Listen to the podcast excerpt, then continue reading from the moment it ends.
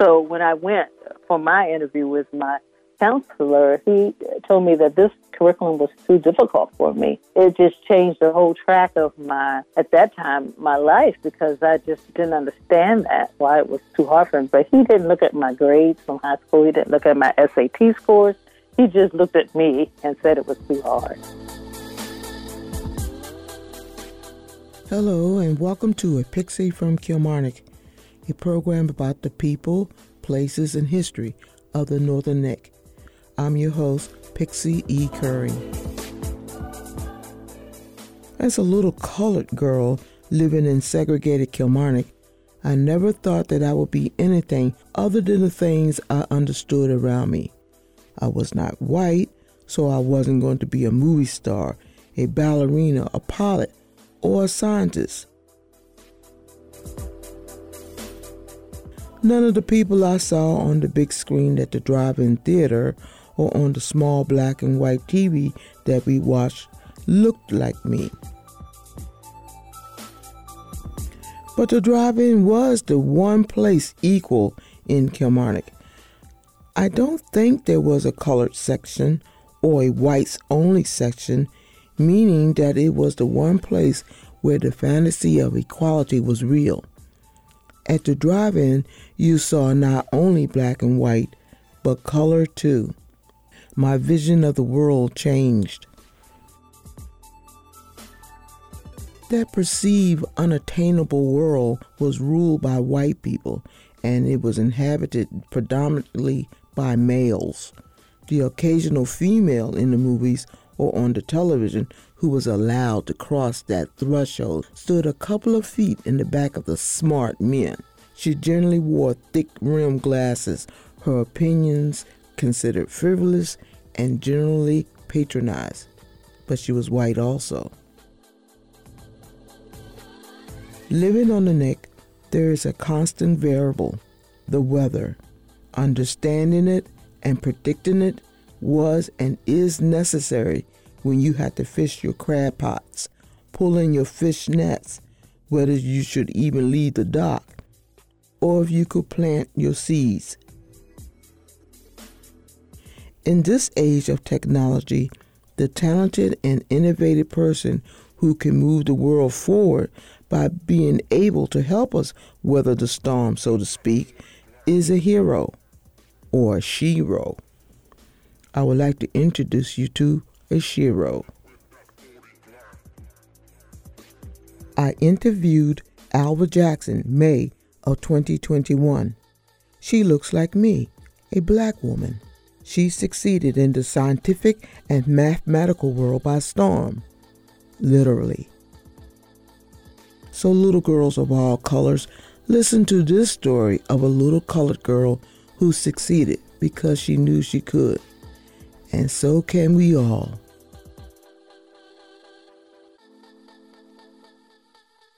My name is Alva Jackson, and I was born in 1958. I, uh, my present occupation is I'm a software engineer uh, for NOAA on a bed and breakfast.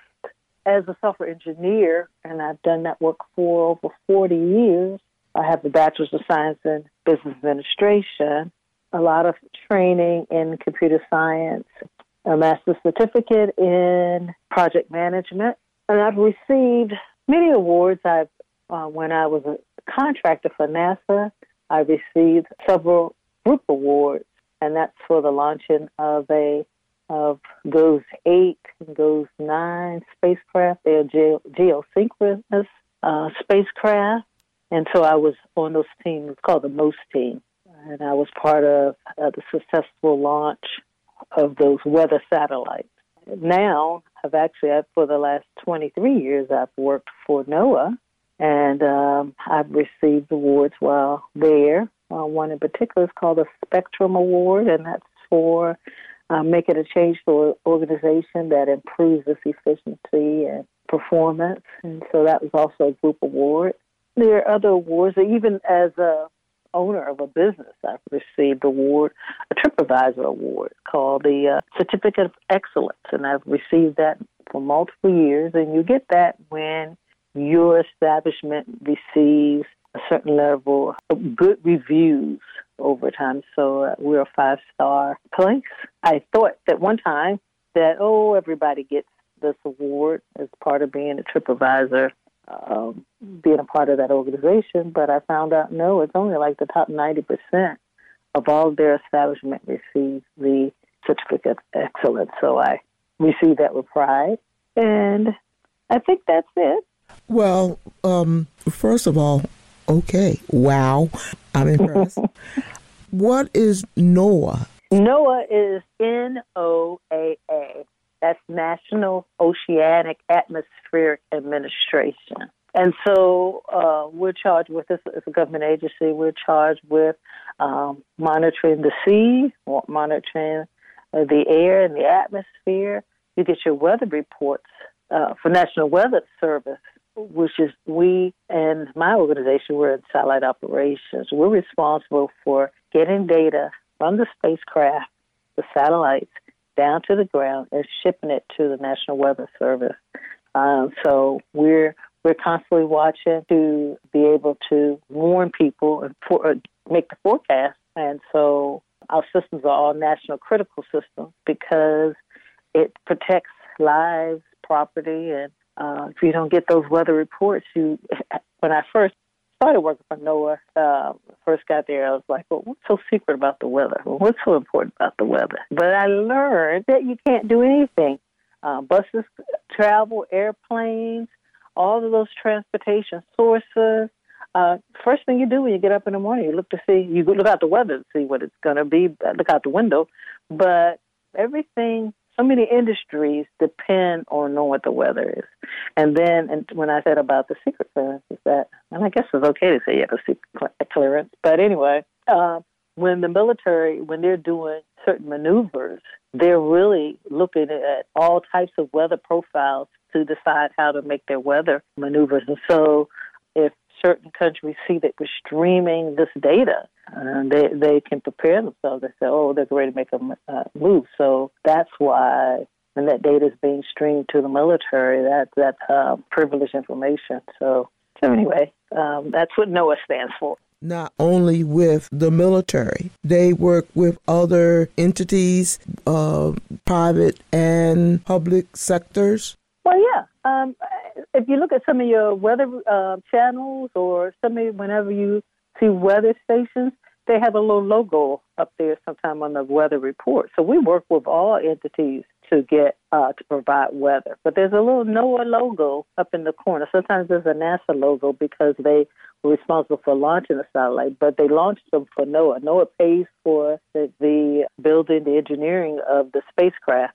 And so, and, and NASA is responsible for the launching of it. But we work with all kinds of organizations. So we have a lot of various users, and some of them can get the data live. For instance, um, on boats or whatever, the data can just be streamed. If they have a system um, to receive the data, they can receive the live. A private private individuals can receive some of that data that comes down so that they can, you know, on ships and all kinds of things. They can uh, they depend on that weather report, mm-hmm. and it's not just weather. Uh, when I say you have fisheries, so you have to understand what's happening in the seas. You know, uh, so there is atmospheric and ocean, oceanic and atmospheric. We have to understand what's going on, icebergs and all kinds of things. Um, we have to provide those kind of reports. Where are you from? I'm from Reidsville, Virginia proudly I say. You moved from Reedsville and you went elsewhere? Um, actually born in Richmond, you know, in the hospital.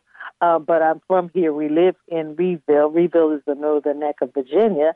Um, what, uh, but when I was about four or five, we relocated to the Washington metropolitan area and that's where I grew up. I, I went to school, public schools in Washington D.C., and uh, that's where I was. And I went away to college. I didn't even go away. I went to University of Maryland, so um, I did stay on campus.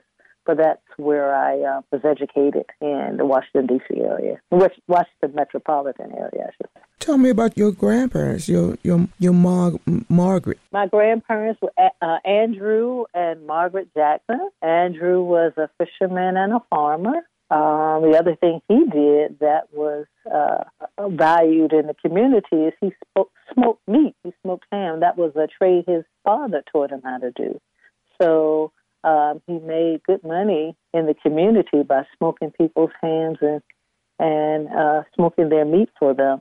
Uh, my grandmother, she raised uh, different types of uh, uh, chicken, chickens and guinea hens, and and she would sell her eggs at the local grocery store. Um, and we actually had a apple orchard back here and had a cherry tree and she would make preserves as well make different jams and preserves and uh, sell those also.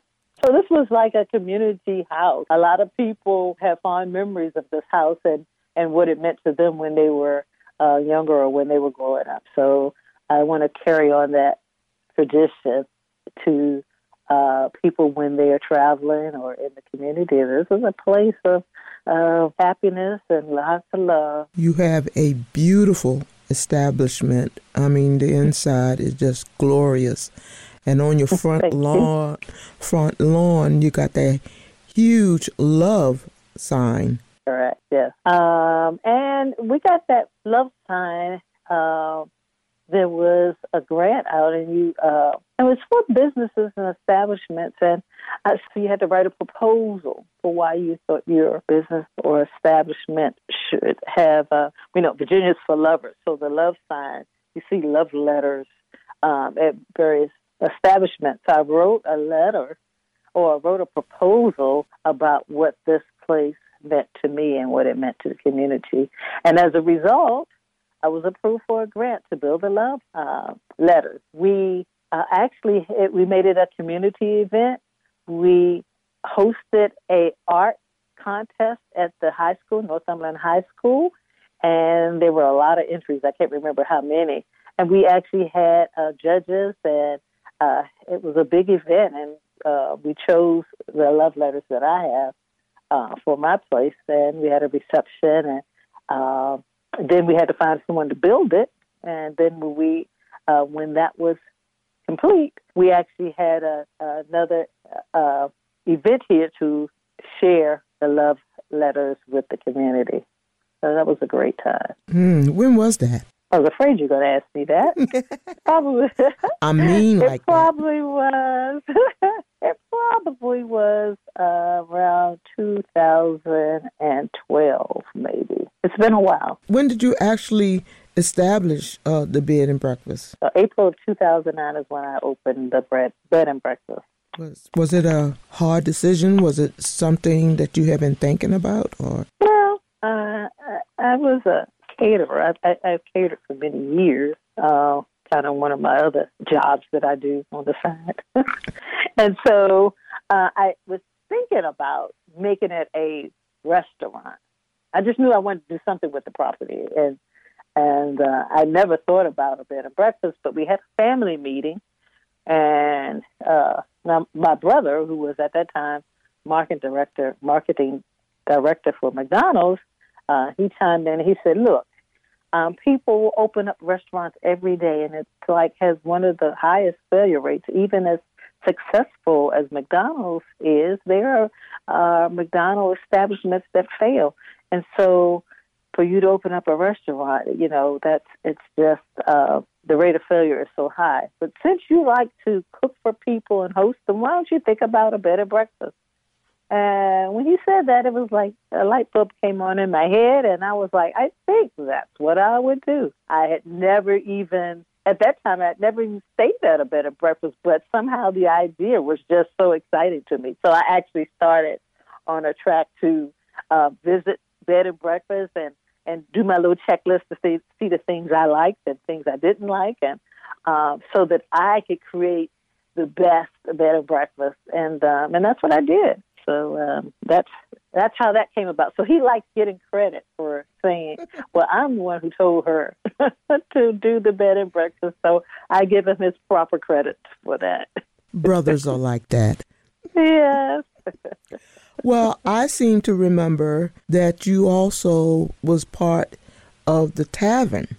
That you uh, had a wonderful reputation for some of the meals that you provided at the tavern that was in Heathsville, correct? Correct. But I had a restaurant at the tavern. They had I had done some catering for some of the members. So they have a high they had a high turnover of um, people who own restaurants there, and primarily because of the location of the place. But anyway, they had come to me uh, twice before and it kind of asked me about how would I feel about that, and I was like, ah, that's not something I want to do. And and then I said to myself, I said, you know, if they come back to me a third time, I might actually try that. And so that's what happened. They came back a third time, and I said, I'll do it. And so I just took a crew of people up there. We cleaned that place up and just kind of changed the face of it, uh, added lighting, and um, we just did a lot of things to change it around, put seating on the outside, and and then we came up with our specialty menu. Uh, there were dishes that I had been working on. I had an oyster taco, and and uh, people that was one of the specialties. People came uh, to get oyster tacos, and then I had uh, a double decker uh, grilled cheese with bacon and and le- uh, bacon and tomato. People like that, and I had a a colossal sweet potato biscuit with ham drizzled with butter and, and honey. Mm. Uh, so, excuse me, I'm just wiping the drool off the corner of my mouth. Okay? Uh, so some of those are some of the dishes that we came up with that people really seem to enjoy. I can remember reading an article about you at the tavern, and they had a picture of that oyster taco, and my mom and I, we just, you know, thought about how can we eat this and what we have. You know, I mean, the picture was just so. Mm, you could you could hear the crunch. You could hear the crunch. Oh, oh my goodness, it was wonderful.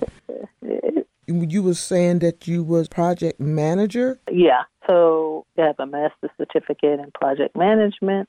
There are a lot of projects that I've managed or have managed over the years for upgrading systems, building systems, and even I was uh, I was contract management certified as well. So I've also over I was also responsible to oversee one of the biggest contracts that NOAA has, and uh, at that time one of the biggest. And so there I've managed multiple types of projects, and uh, I've sat on review boards for the building of ground systems. So I would have to travel to the site where the contractor, uh, where they were actually building the equipment, and we would have to, oh gosh, go for reviews.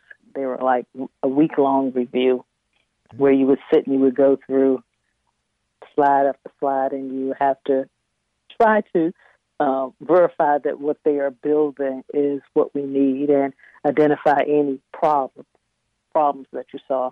So I, have I've been I've taken part in a, a lot of different kinds of projects. So those those skill sets probably really were instrumental in helping you to establish your bed and breakfast too. I mean, oh well, yeah, I guess so. Um, um, I once I decided that's what I wanted to do, I uh, got in my mind what I wanted this house to look like.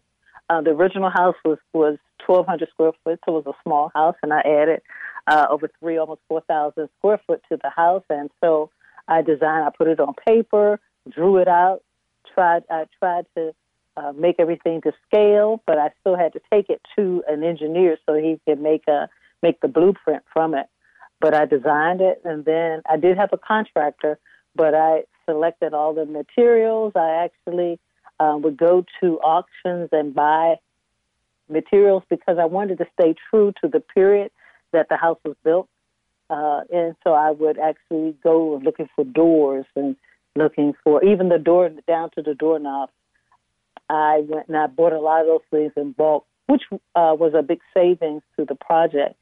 Um, and I bought, yeah, I just bought a lot of equipment and bought a lot of building materials and um, would have them delivered here or have to get a U-Haul truck and bring it down myself. So I was it was very much a project, but it was a labor of love.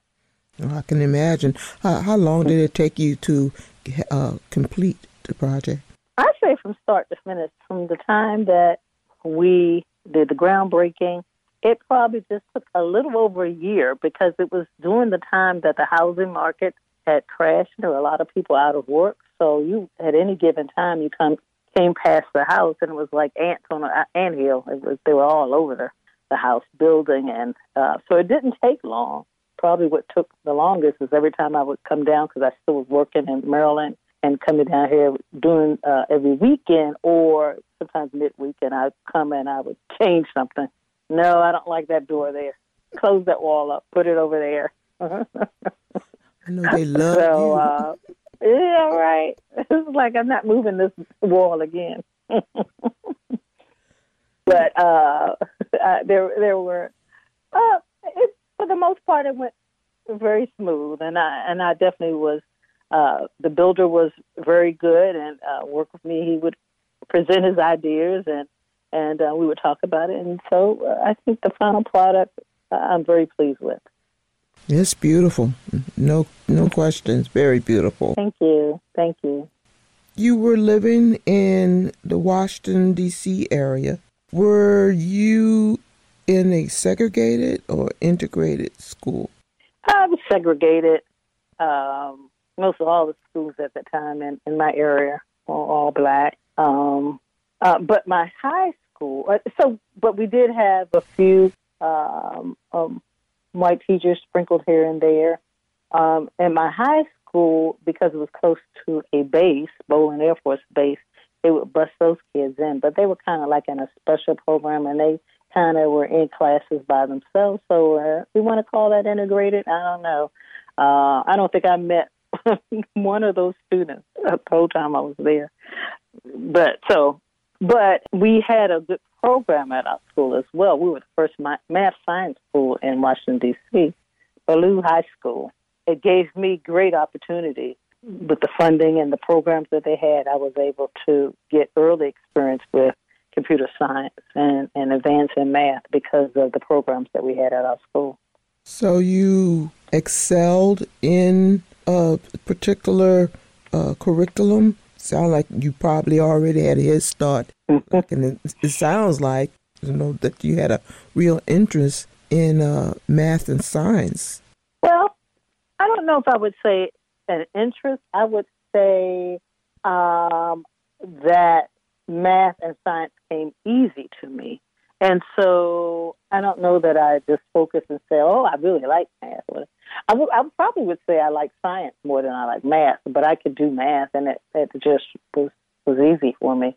Uh, I did have an interest in science, but I, you know, I really think my interest is kind of if I would have been with the proper guidance, I probably would have been in engineering because everything to me is like, well, how does that work? That's, I'm always asking the question, how does that work? So that was my interest, my gifting. I don't know if that's how, what you want to call it, but that's the thing I excelled in well. Gifting is, is, is a good word. Yes, it is. Okay. When you were in school, did you have any favorite teachers? Ah, yes, I did. In high school, uh, my the teacher who made the greatest impact on me was Mrs. Norwood. Uh, she was a math teacher, but she took an interest in me for whatever the re- whatever reason, and and she actually started me doing science fairs and math fairs. And she would actually come to my house, bring all the supplies, and and work with me on getting a project ready. And so that was, I think, at least three years of high school. I, I first year I got honorable mention in the within the school project, and then I think the next year we went to all DC, and I might have gotten I, I got different awards at, at, as I moved up, and I attribute that to her because she really uh, was uh, very dedicated and committed to helping me. And um, so, yeah, so she would have been my the teacher who impacted me the most. Did you, since you was in a segregated school, you were excelling in a curriculum that I think is probably could be considered very competitive. Did you ever encounter racism or sexism? Um, uh, so when I went to University of Maryland, so it wasn't at my high school. It was only blacks. Although, uh, like I said, had a few teachers, but not any from the teachers. Um, but when I went to University of Maryland, that was that was back in '76. Um, that was when they were just starting to uh, segregate. Believe it or not, I mean I- integrate.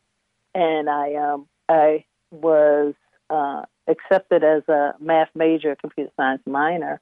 And you know, as a freshman, you go to your counselor and they kind of review your records and whatever, and um, and, and and and make sure you're on a good track. So when I went for my interview with my counselor, he told me that this curriculum was too difficult for me, and it just changed the whole track of my at that time my life because I just didn't understand that why it was too hard for him. But he didn't look at my grades from high school. He didn't look at my SAT scores.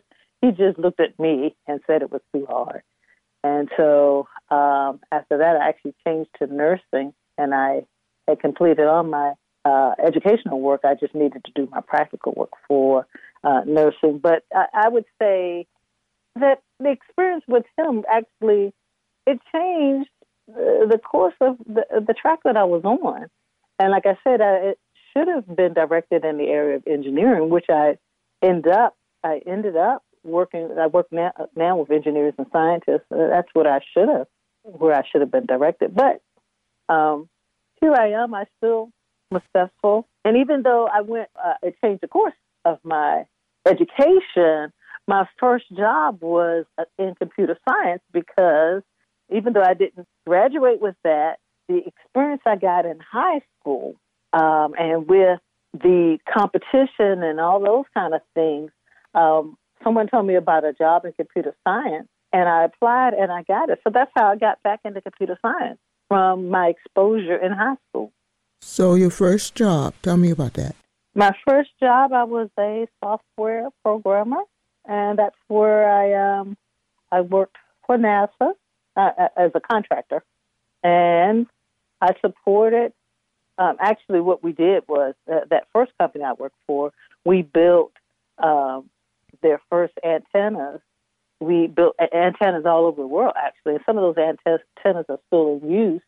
Uh, we call them 26 meter antennas, so they're really huge antennas. So uh, we we partnered with another company um, that did the building of the uh, antennas, but we did the software to control the the uh, the antennas, and so that was rewarding work. And we still use those those tracking sites that were created. We still use those antennas. Uh, some of them been replaced, but they're still in use, and that was back in '82. Did you ever see that counselor again? No, don't no. Don't you wish you you? Do you ever think about it?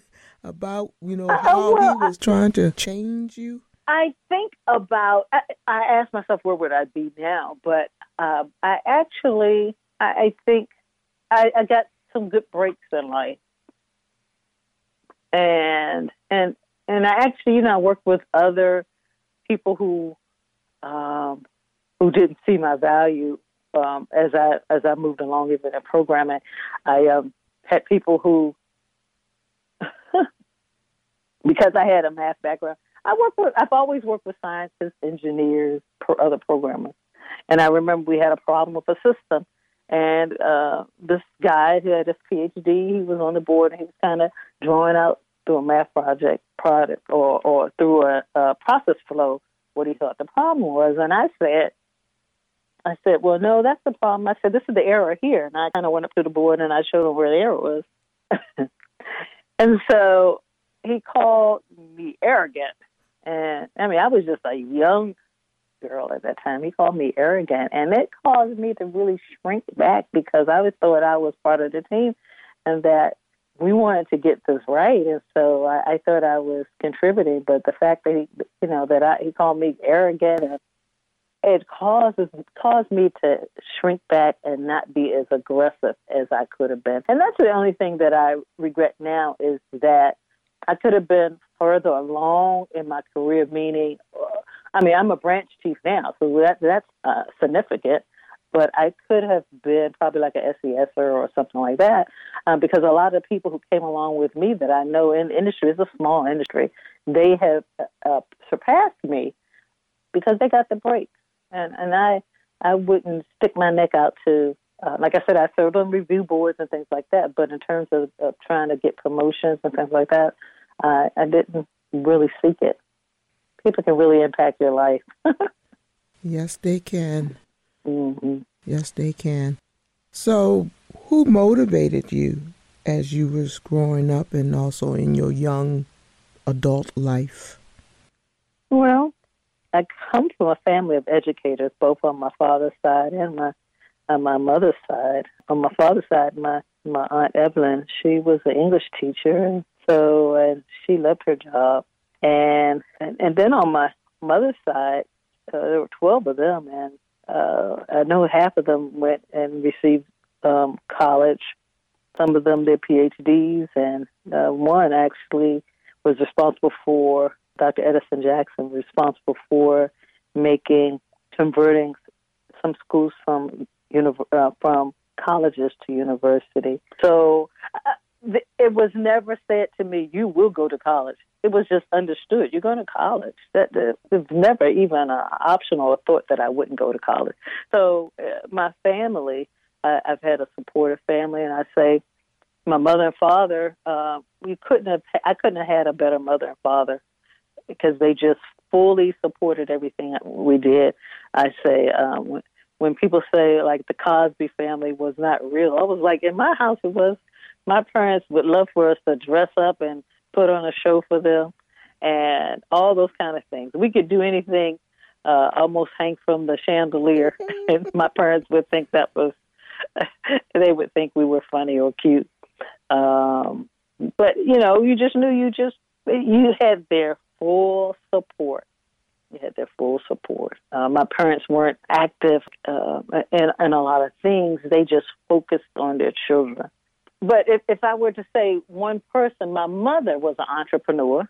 She she just would say she was going to do something. She'd do it. She um, and they invested in real estate. Um, they invested in helping other people to start businesses. They didn't say how we're going to do it. They just did it. I think the lives that my parents lived, they supported people, whether um, providing them finances or just making going someplace, making a recommendation, all those things.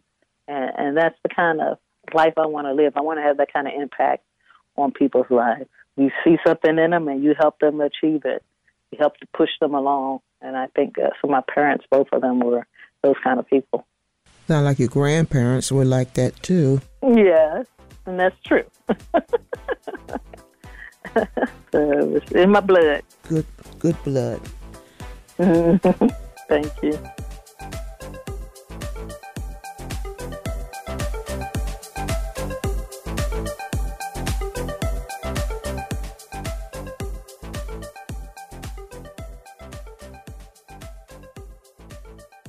You are listening to my interview with Alva Jackson, proprietress of Ma Margaret's House Bed and Breakfast in Reedville, Virginia. It once was her grandparents' ancestral home. Alva is also chief of systems with the National Oceanic and Atmospheric Administration.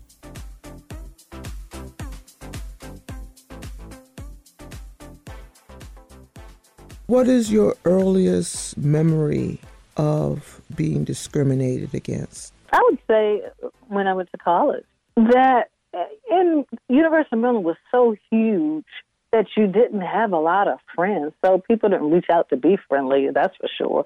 But it was, you know, we went to class, you would be in an auditorium with 200, 300 people. So you didn't, it was kind of a, could have been a lonely world, even though they did have, um, uh, like a black student union, student union, but it was a large, just such a large place. If anything, it was impersonal. I don't think they, it, you didn't feel connected. You didn't feel no one uh, adopted you. Like when you went to when you were in school and the black schools, uh, the teachers would tell you if you get out of line or if the, but they would do it in a loving ways because you knew that they were interested in you.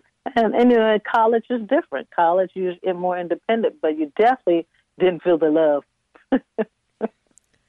so, uh, I would say uh, entering in college, it was a different world for me. once you went into college, that's when you had to be socializing with other people other than the people you grew up with or people of black people or people of color. All of a sudden, you were interacting with people that were not. And Correct. That's what your memory of racism. So it wasn't just a one on one thing, it was just being in a different culture. Is that what you're saying? Being in a different culture. Uh, I wouldn't say one on one. I think it, it was a culture shock, but I, I'm not a shy person, and I'm not a person that I'll speak to anyone, talk to, have, have a conversation with. And just didn't feel a part, didn't feel, you know, uh, uh, so whether that was racist or whether that was, I, I don't know, but I know that I didn't feel like I was a part of the university. I just attended there, and that was all. Let me also share um, one thing. I know I was on, I was on the gymnastic team there. I, I joined the gymnastic team as the exhibition team, and we would kind of travel locally and put on shows. And uh, I remember uh, there was one girl uh, that was loud and, and and she was really friendly to me. You know, she said, "Alva, come back here and sit with me." You know, and I was like, she was in the back, and I was like, "Okay." I remember her name was Karen. Karen. She was so friendly, and uh, so I was sitting back there, but Karen was making all the noise that she normally makes, and uh, which everybody laughed about. So when we got to one of the events, the coach, one of the coaches, I think there were only two black people uh, on that team, and when we got where we were going, the coach came up to me and she he said, "Why much? Why must you people always be so loud?" And I, I was not. I was just kind of looked at him like saying, "Hmm." But one of the other guys on the team heard him say that to me, and and apparently told him that it was Karen who was loud. Alva wasn't saying anything, and uh, so he actually came back and kind of gave me apology. He says, "Well, whoever the guy was said that wasn't you, so I, I apologize or something." But it was like, "Why must y'all always be so loud and, and rowdy or something?" And I didn't know what he was talking about. So uh, that was an encounter, but uh, the whole team was white, and uh, Karen definitely made me feel accepted. She did, but she, uh, uh, the other team, it was, it was okay.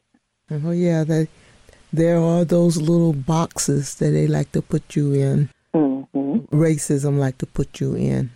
Mm-hmm. I know that you would do what we would say, come back down the road, like during the summertime uh, from D.C. back to Reedville to uh, be with your family, your grandparents. Did you do that a lot? I sure did. We came down here to visit often. In the summertime or on a school break, we would come here and uh, visit. So it was uh, definitely a break from being in the city. And, and I know I told someone the story of um, how I was at my uh, my parents' maternal grandparents' house, and and I went down to the chicken coop and I shoot all the chickens out with shoo shoo, you know, and they were just running out and stuff like that. And then I ran in the house and sat down like I was reading a book or something. And my grandfather was like, "Where is that girl? She let all the chickens out." And uh, and uh, and that's it. What's funny about that is I'm afraid of a chicken now, and I can't imagine as a little child that it didn't bother me at all. But so coming to the country was exciting. What were some of the favorite things that you would do?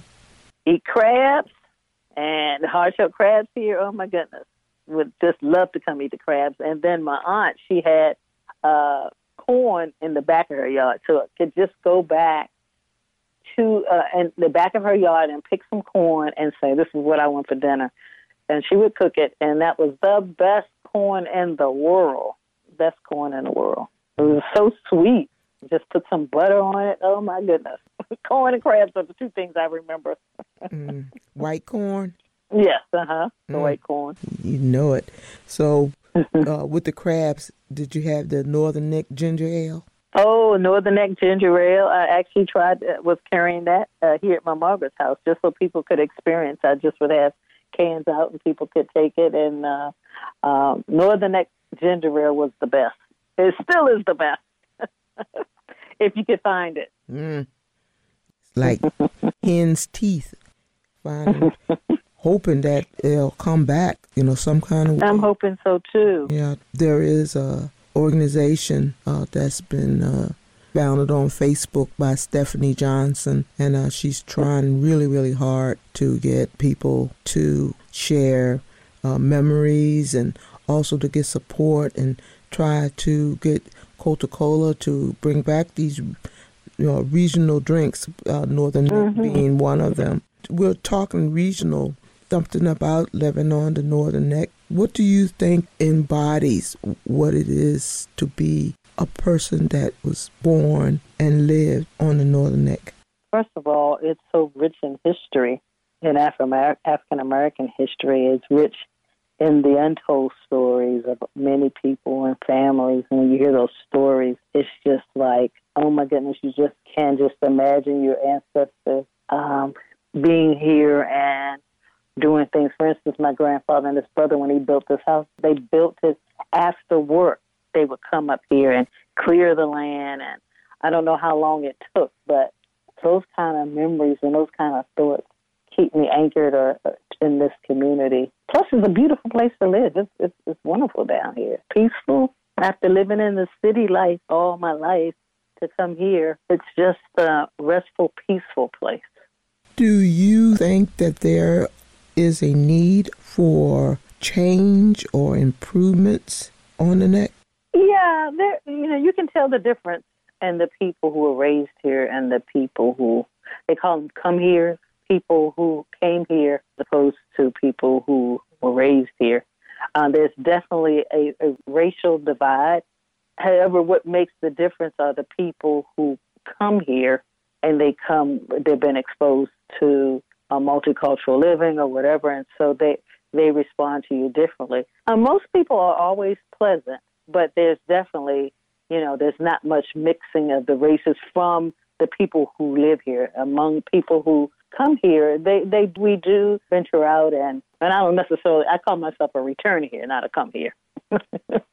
so, uh, but uh, you can tell the difference in the people and their attitudes in general. There's always exceptions. There there's some people who are just as kind as they can be and help you any way they can, but you can feel the racial divide. You see growth being on the horizon, not only on the northern neck, but for you as an owner of a bed and breakfast? I think so. Uh, most of my customers are, are white because uh, a lot of blacks were not really exposed to bed and breakfast. So I'm getting more blacks now because they're looking for black owned business. But I think the community um, values my presence here. If you read my reviews, people, I've heard people say that they were other places, not here, and mention Margaret's house, and up and someone goes, "Are you kidding me? I've been to Margaret's house." So not necessarily here, but other places they know about Margaret's house, and so now the community is starting to know about Ma Margaret's house. But it, it took people coming here to tell them about Ma Margaret's house and their experience for them to kind of look up and go, well, maybe they are a viable organization. But just like Tavern, who came to me, they they so there are certain people I've established friendships with and relationships, and uh, and they are helping me to grow. So, do you anticipate or would like to see Ma Margaret brand be extended or expand? And where would you start? Oh my goodness. well, my children are all are constantly on me. They're like, "Mama, how come you? We need you to put together a recipe book." That's they want me to write a book. I haven't decided to do that yet. I have I have actually started putting my recipes down on paper so they're not just in my head, uh, so it won't be lost. And also, I, I, I'm telling you, I look at places down here and I go, see, I could buy that and I would make it whatever. And I'm starting to actually formulate ideas in my head about how I want to expand the land here. I want this to be um, continue to be like a respite for people who come from the Washington metropolitan area, but creating walk, uh, walking spaces and and various things like that. That's for here on this location. But there are so many things I, I envision that I, I would be able to do. I branched out. I've looked at properties and said, hmm, I'm gonna keep my eye, on, eye out on that place. I've had a restaurant. I'm not sure that I want to do that again, but there's one place that I'm looking at. I said if that comes available, I might open up another um, a Margaret kitchen. so I'm just kind of putting it out in the atmosphere. I'm not going to say what I'm looking at, but no, uh, no. Don't let your left hand know what the right hand. No, that's right. Mm-hmm. But I've I've kind of been looking and said, hmm. So we'll see. See if my if my mama's intuition, if I have some of that about what's a good deal and what's not a good deal, if that continues to work for me. Oh, I have no doubt that you will be successful in anything that you put your mind to. mm, thank you. You you was talking about a recipe book. Mm-hmm. What are some of the foods that you th- you know we talk about crabs and we talk about northern neck, but what are some of the other foods that would be considered you know staples of the northern neck that you really really love? Um, we used to always eat. Um, I can't think of the name. They- They would blowfish, but they called them um, Sugar toads. sugar toads. Yeah, where we used to eat those all the time, and now they become a delicacy. So, um, it, it, they're not so readily available, but uh, that's definitely a staple of this area. Sugar toads, um, oysters, oysters. My uncle used to make oyster cake for breakfast. And and you look forward to eating those oyster cakes when you came down here. Even though as a child I didn't want to eat that little green thing in the middle. I just wanted the flavor of the oyster in the cake. But now I eat it all. So I would say oysters, sugar toads, fried potatoes. I do that here. I mean, fried apples. I do that here. Uh, that's when you you do those green apples and you keep the skin on them. Mm-hmm. So it's not apple sauce, but it's fried apples. Those are some of the things you look forward to. Uh, but the seafood and the fish, uh, the cod, that's the salted cod uh, with potatoes, ha- hackfish. Oh yeah. I don't I don't know if you get hackfish anywhere else, but it's definitely a staple down here. And that is something very expensive now as well.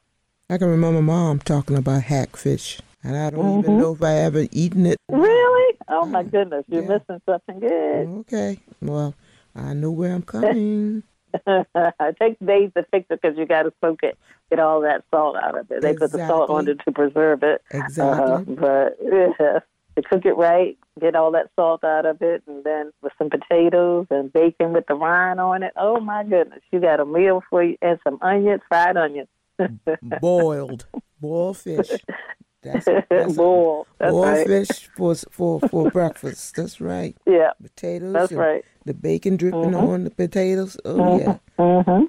And if you're good, you get some hoe cake. Yeah, Hoe cake and uh, king syrup, which I- I Mm, that's could- right. I could do without the syrup, but you know, hey, it's all good to me. A customer asked me. They were like, "I bet you don't even know anything about king syrup," and I had to go get the bottle and bring it to them. They're like, "Oh my goodness!" I was like, "Don't, don't, don't put anything past me." and, and in the glass, please, no plastic. yeah, that's right. That's right. What advice would you give to the young people who want to stay, trying to decide, or leaving the Northern Neck? What would you want to tell them? I would say take advantage of every opportunity that uh, before you, whether it's educational or whatever comes your way. Take it, advantage of it, and use it to your fullest extent. I think the Northern Neck is about to open up. I really do, especially with the 301 bridge, building that second bridge. I think it's going to open up tourism this way. So I think the young people might want to stay here and think about how they can contribute, how they could create an industry that will support uh, tourism. And that's what I would advise them. Do you think that new ways of communicating or a different perspective of how people are perceived, how not to put people into boxes. Do you think that that is something that's ever going to change as far as the people that live on the Northern Neck and the people that are coming into the Northern Neck, bringing some of those perceptions with them? You think that's going to change ever? Um, I think education, having training about unconscious bias, all those kind of things, it needs to happen to open people's eyes because I'm not sure some people even realize how biased or how much they put people in boxes. And you know, it's okay. It, it's clear that I'm black and someone else is white. But what does that mean to me? It means I love my blackness, you love your whiteness, and together we can just have a great time. Uh, have an appreciation for whatever people bring, uh, for whoever people are that don't want to sound religious, but I, I just believe that God made everyone special, and there's some gifting or something of value in every person. So just having that mindset and helping others to have that mindset. And um, like I say, I'll talk to anybody. I'll talk to anyone, and sometimes people are surprised when you talk to them. you know. Well, Ms. Jackson, I I am uh, in awe of you and inspired by you, and I truly appreciate everything that you have done and that you're doing. And you definitely is sort of, you know, the diamond that's sitting right there. And, mm. and I'm hoping that people will be drawn to your establishment. And I'm really hoping that uh, you're going to see some real growth, some expansion, and uh, the the flavor and the hospitality that is uh, Ma Margaret and uh, the Northern Neck. You know, you embody that. I continue to follow you and hopefully be able to, you know, come down and have that hackfish, maybe a, a, a soft crab sandwich. And since we can't get yes, northern right. we can't get northern ginger ale, we're just gonna have to come up with our own concoction. Uh. and uh, I, I appreciate you very much. And, um, well, thank you, Pixie. I appreciate the uh, offer to be on this interview. I, I consider it such a great uh, privilege, and thank you for having me. Oh, the privilege is mine. Well, thank you very much, and uh, have a nice dry day today. Well, it looks like it's about to storm, so uh, I will. I'm going to hunker down and hope it will be okay. Okay. All right. Thank you very much. Thank you. Okay. Bye bye. Bye bye.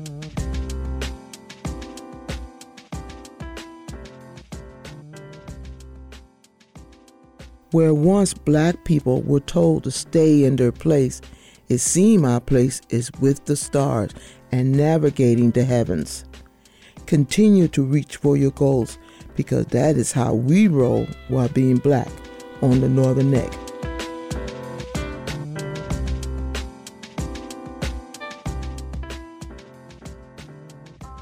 Visit the MayMargaret'sHouse.com website for more information on Alva's Bed and Breakfast.